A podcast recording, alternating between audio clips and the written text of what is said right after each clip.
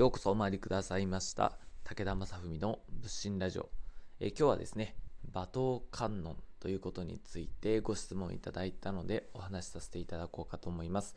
え私は浄土真宗本願寺派の僧侶そして臨床心理士公認心理師として心のカウンセラーをしております。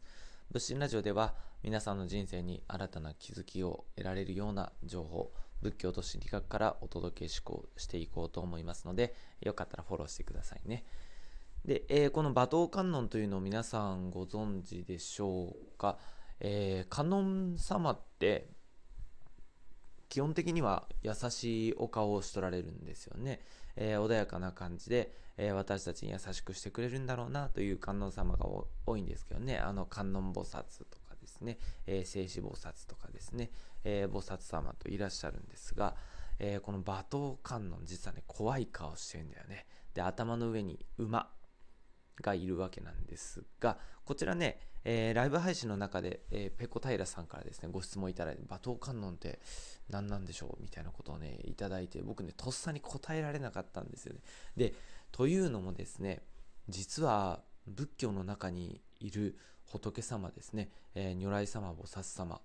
えー、ものすごい数 いらっしゃるんですよ。言い訳だけどね、えー、勉強しろよっていう感じなんですが、で、自分のところの宗派に出てくるのはよく知ってる。で、だけど、あんまりね、自分のところの宗派と違うとね、実はお坊さんもよくわからないっていうことがあったりするんですよね。で、その後ちょっと調べたんですが、馬頭観音というのは怒ってるじゃないですか。で、なんで怒ってるかって言ったら、えー、怒りの力、怒りの炎で、私たちの煩悩をね、えー、消すことをこう考えてくれるそうですね。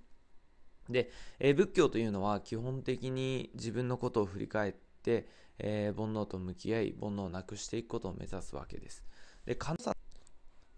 失礼しましたちょっと止まっちゃったんだけど、えー、如来様のね、えー、こう使いとして観音菩薩というのは私たちに優しく法を分かりやすく説いてくださる存在というのが観音菩薩なんですが、そんな中で、えー、馬頭観音というのはですね、えー、そうやって優しく仏教を説いてあげてるのに、聞かない人たち、いるでしょ？仏教なんか聞いてもつまんない。そんなの聞いても意味がないという人たち、気をつけてくださいね。えー、怒りの化身がやってきますよ ということなんです。えー、だからなんか仏教をですね、えー、攻撃したりとか批判したりとかする人にはもう優しく説いてる場合じゃないと。でそこでじゃあ馬頭観音行きなさいということで、え怒りのパワーでですねいやそんなんじゃダメだという煩悩をぶった切るという、え役割がですね馬頭観音でもともとはですねヒンズー教のビシュヌ神というのが、えモデル、えルーツになってるみたいなんですがこういうの結構多いんですよ仏教っていうのは、えー、仏様仏様って言うとね神様と別って皆さん思ったりするでしょ。でもねもともと実はやっぱ違っててでこういうねいろんな神様とかっていうのは、えー、仏教の世界の仏様の教えをまあいわゆる伝えるための使者になってたりとか、えー、仏教の世界にですねいろんなこう外の敵が現れた時に、えそれを退治してくれる守り神みたいなところがこう、え神様の役割だったりするんですね。まあこれあくまで仏教目線から説いた、まあ、文脈での説明になるので、まあ、また神様目線からいくとちょっと違うかもしれないんだけどで、えー、まあそんな感じで馬頭観音でこの間のライブ配信の時にも話題になったんですがなんか確かあの宿場町の、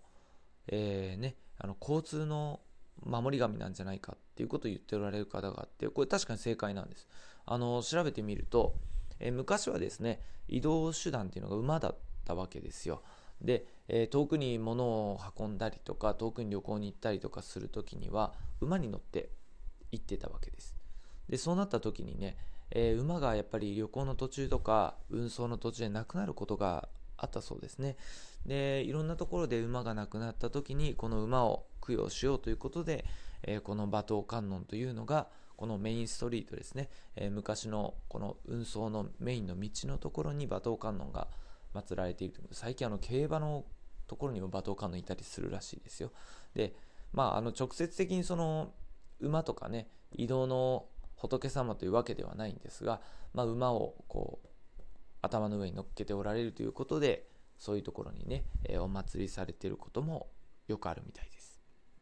はい。どうですか、えー、馬頭館の近くでですね、皆さん探してみてくださいね。えー、お寺とかですね、えー、お地蔵様とかですね、仏様っていうのは皆さん全国各地どこにいらっしゃってもですね、少し探していただくと山ほどありますので、えそういったですね、身近な仏教を楽しんでいただいてもいいかなと思います。えそんな中で、えこの仏様、一体どんな仏様なんだろう、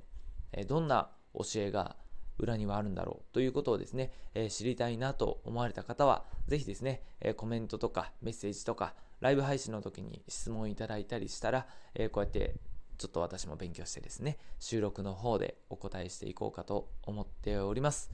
はい、えー、それでは最後までお聴きくださりありがとうございました。またのお参りをお待ちしております。